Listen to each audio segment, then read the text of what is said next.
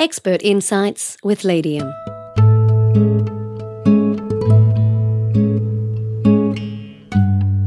Can you remember a time when you've been fired up about making a positive lifestyle change? Perhaps exercising more, resisting chocolate, quitting smoking, or getting to bed before midnight. Most of us have set ourselves admirable goals, knowing that these new behaviours will boost our health and vitality. Yet you, like me, might also have experienced that replacing an old habit with a new one is not always straightforward. Fortunately, practical help is at hand. I greatly admire the work of our guest, who has thought long and hard about the science of positive change. Dr. Kelly McGonigal is a health psychologist and lecturer at Stanford University. The author of several books, including the international bestseller The Willpower Instinct, she skillfully translates insights from psychology, the wisdom traditions, and neuroscience into practical strategies that support personal well-being. In this compelling conversation, Kelly shares many proven techniques to help you turbocharge your willpower so you can climb your personal Everest.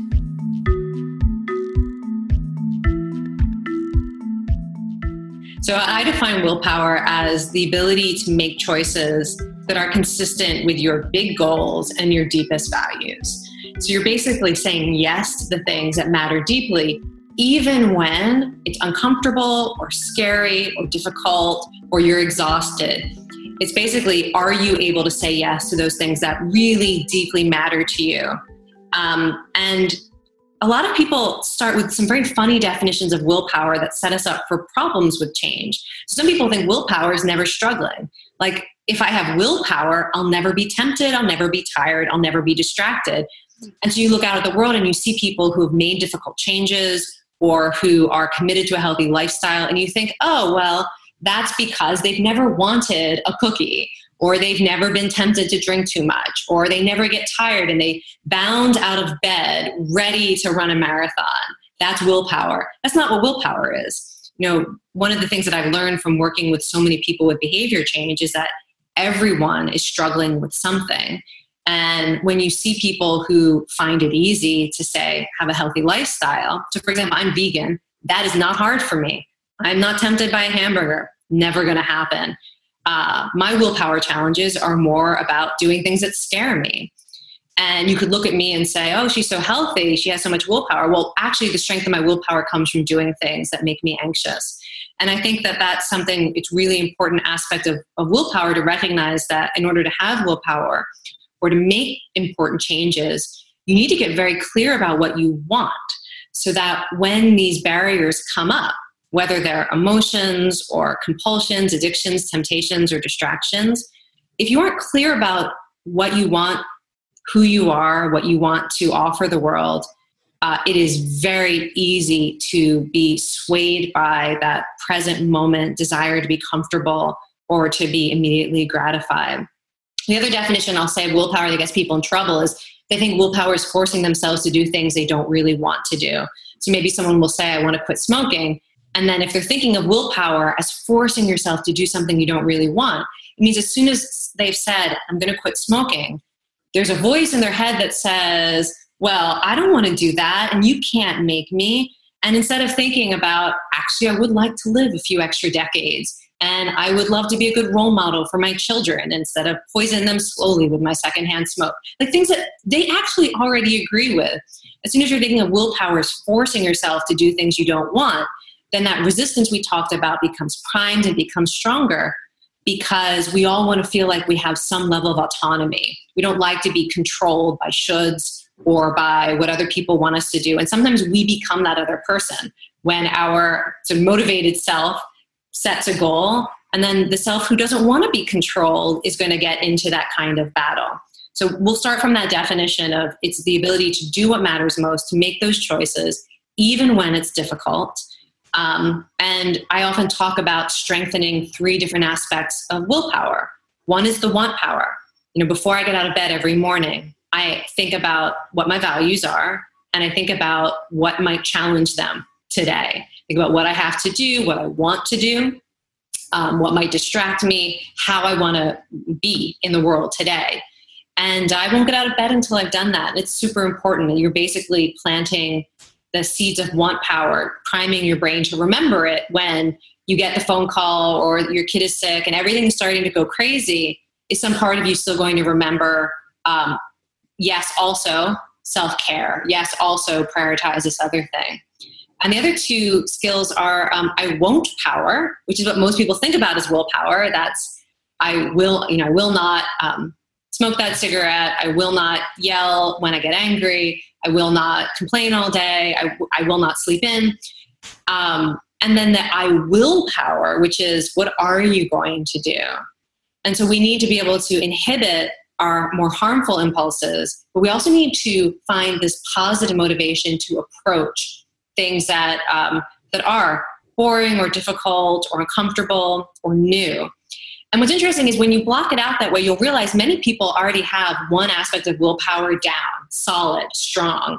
Like I'm really good at the I won't power stuff. Born that way seems to go along with um, being highly anxious is a lot of self control. Uh, but that I will power stuff of having to step up, say yes, be brave, um, to put myself first, all that sort of that I will, that's more challenging. Um, and, you know, some people I work with, it's like they have a lot of resources, but they have no clue what they want. And so it's very easy for them to get lost in what their families want for them or what their coworkers or employer wants for them. And they need to really strengthen that I want power.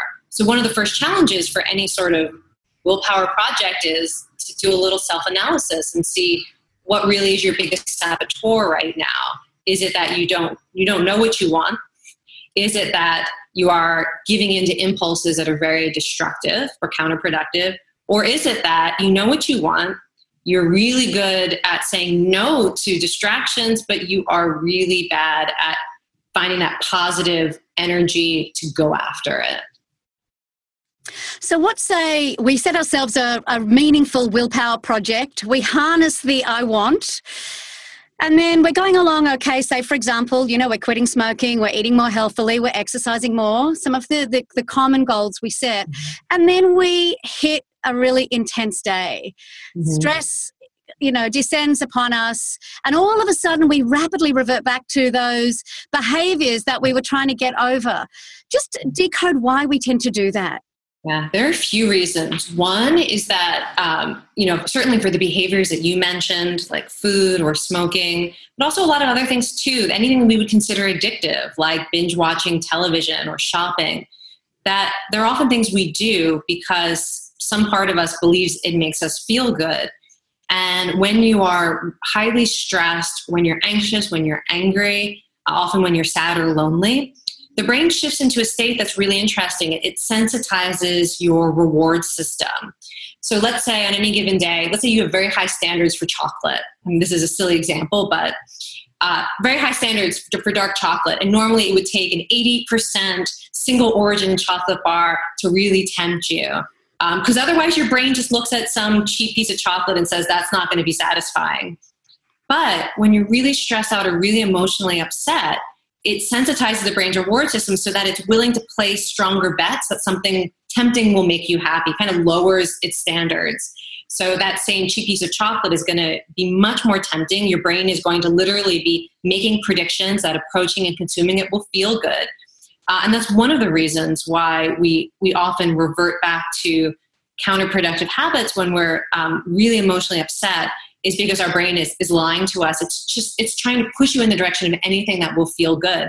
And the other thing that goes along with this is that when we're our most upset, the brain is also, it actually is worse at making correct predictions. So we know from research that when someone is really upset, there are things that will reliably make them feel better. One is being physically active, one is getting outdoors, one is spending time with a pet or a loved one, prayer works for people who have faith. So there's some things that we know tend to really work, and they are the last thing that your brain tells you to do um, when you are the most upset. And so, so that's one of the reasons why. Um, but I think you know the other reason to think about you know why we fall into old habits. It's not just things that are tempting, but it's that when we're our most stressed out, also um, how we think about ourselves and what we're capable of can change. I don't know if you've noticed this, but when you're really stressed out or exhausted or upset, um, you're much more likely to also be self critical or experience self doubt. And so, if some impulse in you says, oh, gosh, but maybe I really should go for a walk instead, you might hear a competing voice, not a literal voice, but a feeling, a sense that, you know, why even waste your time? What's the point? Um, and it's hard to know what that is really about, um, but it all seems to be part of some kind of evolutionary instinct to get us to, to just preserve our immediate well being at any cost, including often the cost of our future happiness.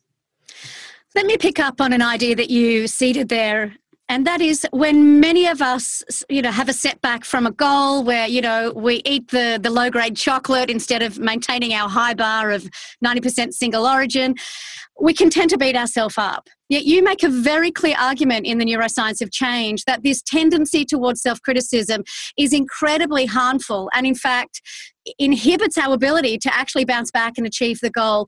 Why is it that this self critical, really default for most of us, um, really needs to be reined in? Yeah, well, so let's just start with some basic evidence. For willpower challenges, much more serious even than, than something like chocolate there's a lot of evidence that if you have a setback and then you're hard on yourself, particularly feelings of shame, uh, feelings of having let yourself down, of having let others down, um, but, you know, where you say, you know, why did you do that? You're so stupid. That, that those feelings of shame and and regret, um, they almost always push us into a deeper downward spiral. So it's been shown with people who are struggling to stay sober, um, alcoholics, and people who have other addictions. Um, it's been shown for people who have really dangerous compulsions, uh, including even towards sexual violence, that when they have that first slip, even if it's just a thought, like maybe I'm going to give in to the temptation this time, as soon as they come at that with a place of shame and self criticism, it heightens their negative feelings so strongly that you run into the problem we just discussed, which is that you're now feeling so bad, your brain is biased towards looking for the quickest relief. And even though it doesn't make a lot of logical sense, if you're beating yourself up because you spent too much money, studies show you will go shopping to make yourself feel better. It's, you know, it doesn't make sense because your brain is now that self criticism drives you away from logic and reason towards seeking relief. And other studies show that you can actually interrupt this whole cycle by forgiving yourself, which is one of the last things that people um, tend to do. People have this very strong intuition that forgiving yourself for having a setback is letting yourself off the hook. Like, I don't even know what hook you are supposed to be on. That sounds terrible. Why would you put yourself on a hook? Uh, what you're actually doing is you're sort of setting yourself free from this trap of shame and downward spiral. Um, and I think one of the reasons that, that people cling so strongly to this inaccurate intuition is that they have a confusion about who they really are. So if you believe that who you really are is the addict, or who you really are is the person with no self control who wants to be lazy or wants to be bad or or you know whatever those those labels are and you think that's who I really am then you feel like you're going to need guilt or shame to control yourself and it's another reason why want power is so important because if you wake up every day and you remind yourself what your values and your goals are, you're actually more likely when you have a setback to remember them and be able to mentor yourself back in that direction. And I've seen exactly the opposite that so many people are afraid of how ashamed or disappointed they'll be if they have a setback. They won't even commit fully and wholeheartedly to the change they want to make. They're trying to protect themselves from feeling bad about a setback that hasn't already happened yet. And the danger there is if you haven't given your whole heart to a change, um, then that commitment won't be a resource when you most need it. Most of us experience a setback somewhere along the line when we're trying to make a significant change. And often the first impulse is to give ourselves a hard time, feel shame and regret. Yet you make it clear that we need to unlearn this tendency and replace self criticism with self compassion which for many of us isn't that easy. Why is self compassion so important? You might know that um, the scientific research that I conduct actually is on compassion and self compassion. And you're absolutely right that most people find it more difficult to feel compassion for their own struggles than for almost anyone else's. Um, we could talk for hours about why that is. But so acknowledging that that's a challenge. What compassion is, is it is recognizing suffering, feeling connected to the one who is suffering, and wanting to do something to relieve that suffering. That's what compassion is. So self compassion means first, you need to be able to recognize your own suffering and to not immediately want to escape it, say by drowning your sorrows or denying it um, or saying something like, oh, well, you know, this isn't really a problem. There are Syrian refugees that's suffering. Your problems, stop being, you know, a baby. There are all sorts of ways that we we choose to ignore or not recognize our suffering. And then this idea that you have to be connected to the one who's suffering, that often requires a kind of um, kind of perspective on what's happening that can be hard to find when you're in the middle of sadness or anger or fear. And then that last part that you have to be willing to do something to relieve that suffering, that also requires some insight. Like, what in this moment is actually going to give you hope? What in this moment is going to give you strength? Many of the reasons why it's challenging is you have to lay some groundwork for all of that. You can't wait until you're in a downward spiral and then suddenly, for the first time, be reflecting on what brings you hope or who in your life can support you. Uh, you need to you need to investigate that early on so that a part of you will remember that. The simplest strategy for self-compassion when people are having that that downward spiral or, or really struggling um, there's an exercise that self-compassion researchers in general call common humanity. When you're struggling to take a moment and recognize what kind of struggle or pain it is like i'm feeling really disappointed in myself right now or I'm feeling um, really scared about something I have to do tomorrow. Whatever that flavor is, I'm in physical pain right now. I'm exhausted. I'm burnt out. Um, to acknowledge it. And then to give yourself permission to acknowledge that this is part of what it means to be human. That it does not reveal what is uniquely screwed up about you and your life, which is where many of us go. You know, if I were right for this job, I wouldn't be struggling. If I actually had the potential to change, I wouldn't have made this mistake. If I were a good parent or a good spouse, you know, that I wouldn't have done this stupid thing. Whatever the things, we think it says something about who we are in a really unique and important way. And instead of we can say, look, this is what, what it means to be human. All humans make mistakes. All human beings know what it's like to be hurt. All human beings know what it's like to experience pain or illness and you can actually be kind of creative with this. You know if, if um, you know for example if i'm struggling to fall asleep at night because i'm worried about something the next day as a, an act of self-compassion i will open up my mind and consider imagining how many countless other people around the world right now are having trouble sleeping because of something they need to do tomorrow that they don't want to do tomorrow. And some of them are really intense. Some people are going to funerals some people are going to tell the truth about something they've never told the truth about before. Some people are having surgeries tomorrow that they're afraid they might not wake up from. And when you have that sort of awareness that, oh, right, this is life, and I'm not the only one in this boat, it sounds, if you're not actually in that dark moment, this probably sounds very depressing. And people will be like, why on earth would you want to think about that?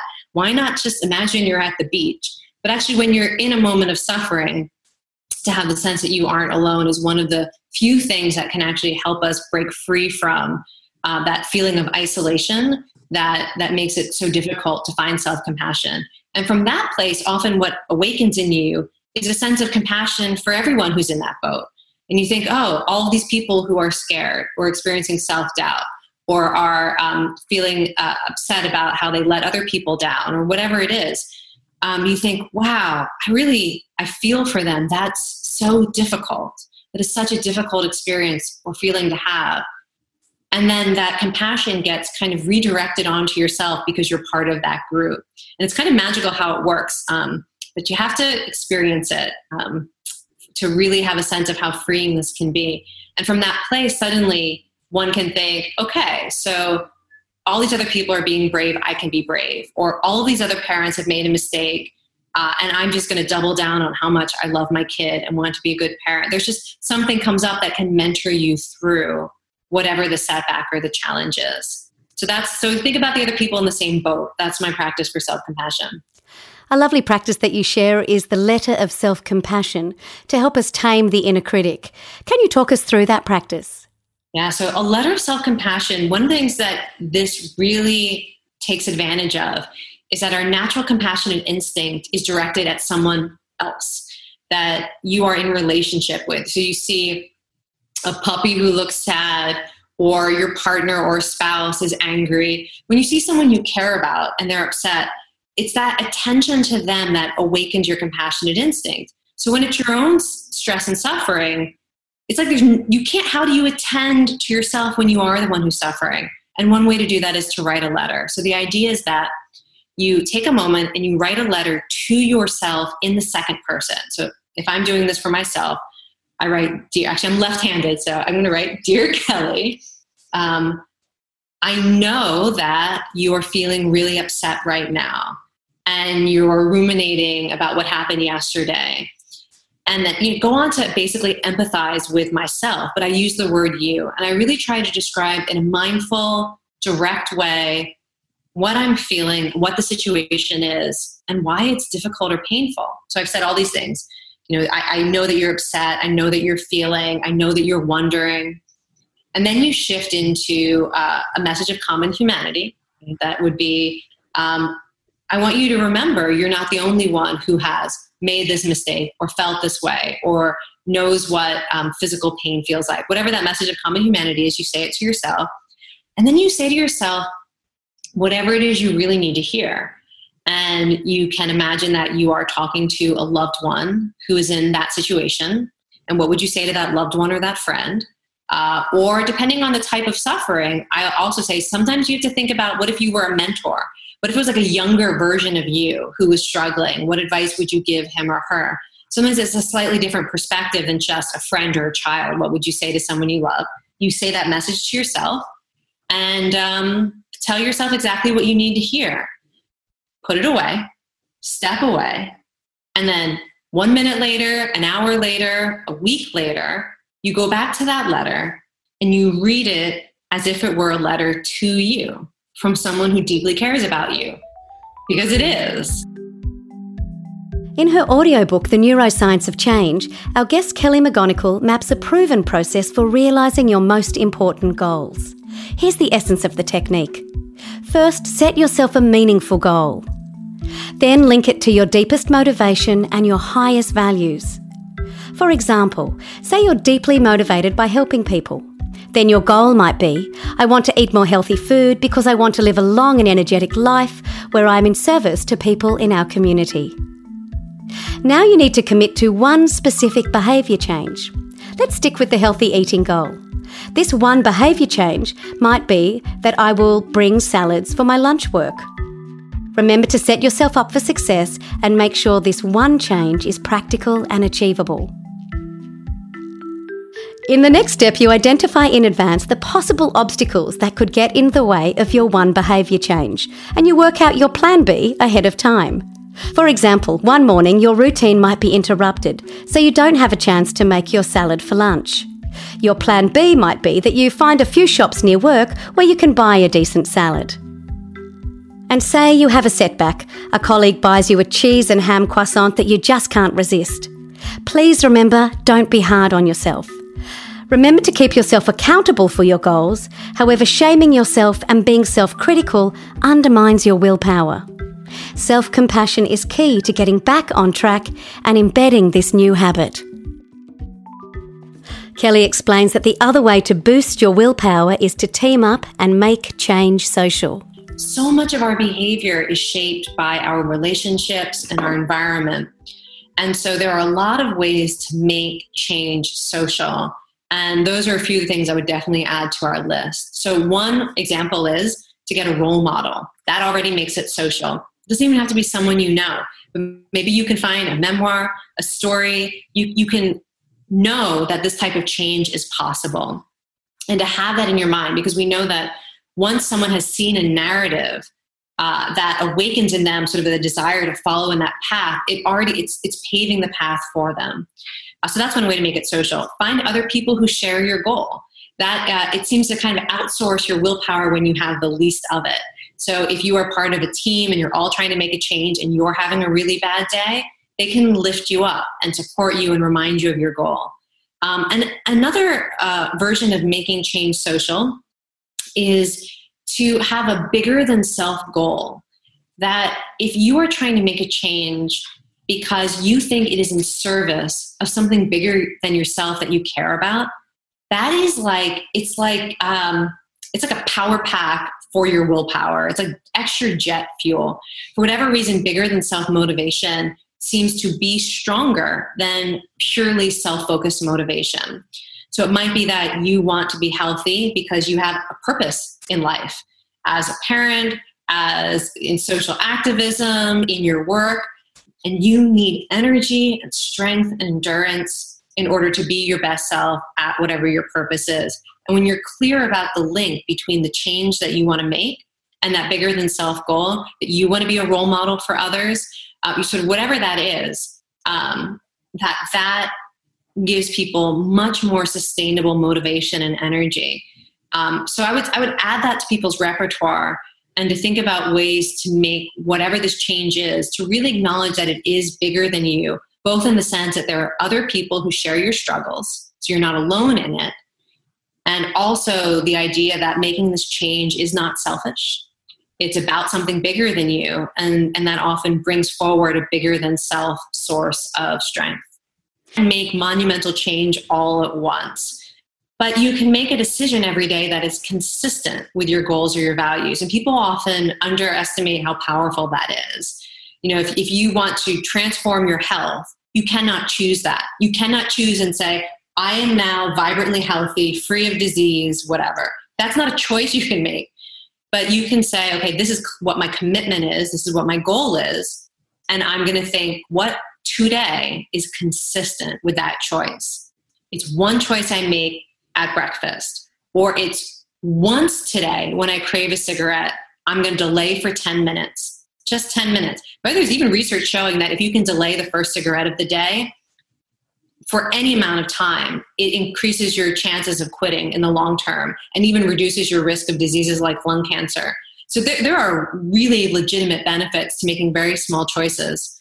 Um, and then you get to pay attention to what the obstacles are. You might not be able to predict it first, but let's say you said, okay, I'm going to make a healthy choice at lunch. And then you hit, you hit lunchtime, you don't have enough time to go out for something healthy. So you eat this, you know, leftovers that was in the fridge in the office or something like that. Now you know what one of your obstacles are uh, is, and so that you can plan for that in the future. And this, you know, it's very strategic. It's very logical, but people often aren't curious about the process of how small changes can snowball into bigger changes and all of these little tiny barriers that can become bigger than they need to be because we just haven't paid attention to how we allow ourselves to be dissuaded from our bigger goals. So you can think of it as it's almost like a mindfulness exercise. You get curious about how you make choices. And again, I really encourage people to start with the smallest commitment they think they can make that is consistent with their goals uh, and not worry about, well, is that going to be enough? It doesn't have to be enough because it's going to get easier once you've started. And then the next small step is actually going to be a little bit bigger and have an even bigger effect on whatever it is you want to accomplish.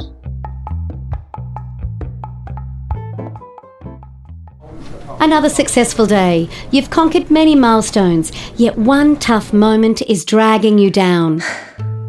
Tame your runaway brain. Drawing on neuroscience, Boost Your Brain and Wellness is a micro training program that strengthens your composure, confidence, and performance. Refine your mind in less than 10 minutes a day at leadium.com.au.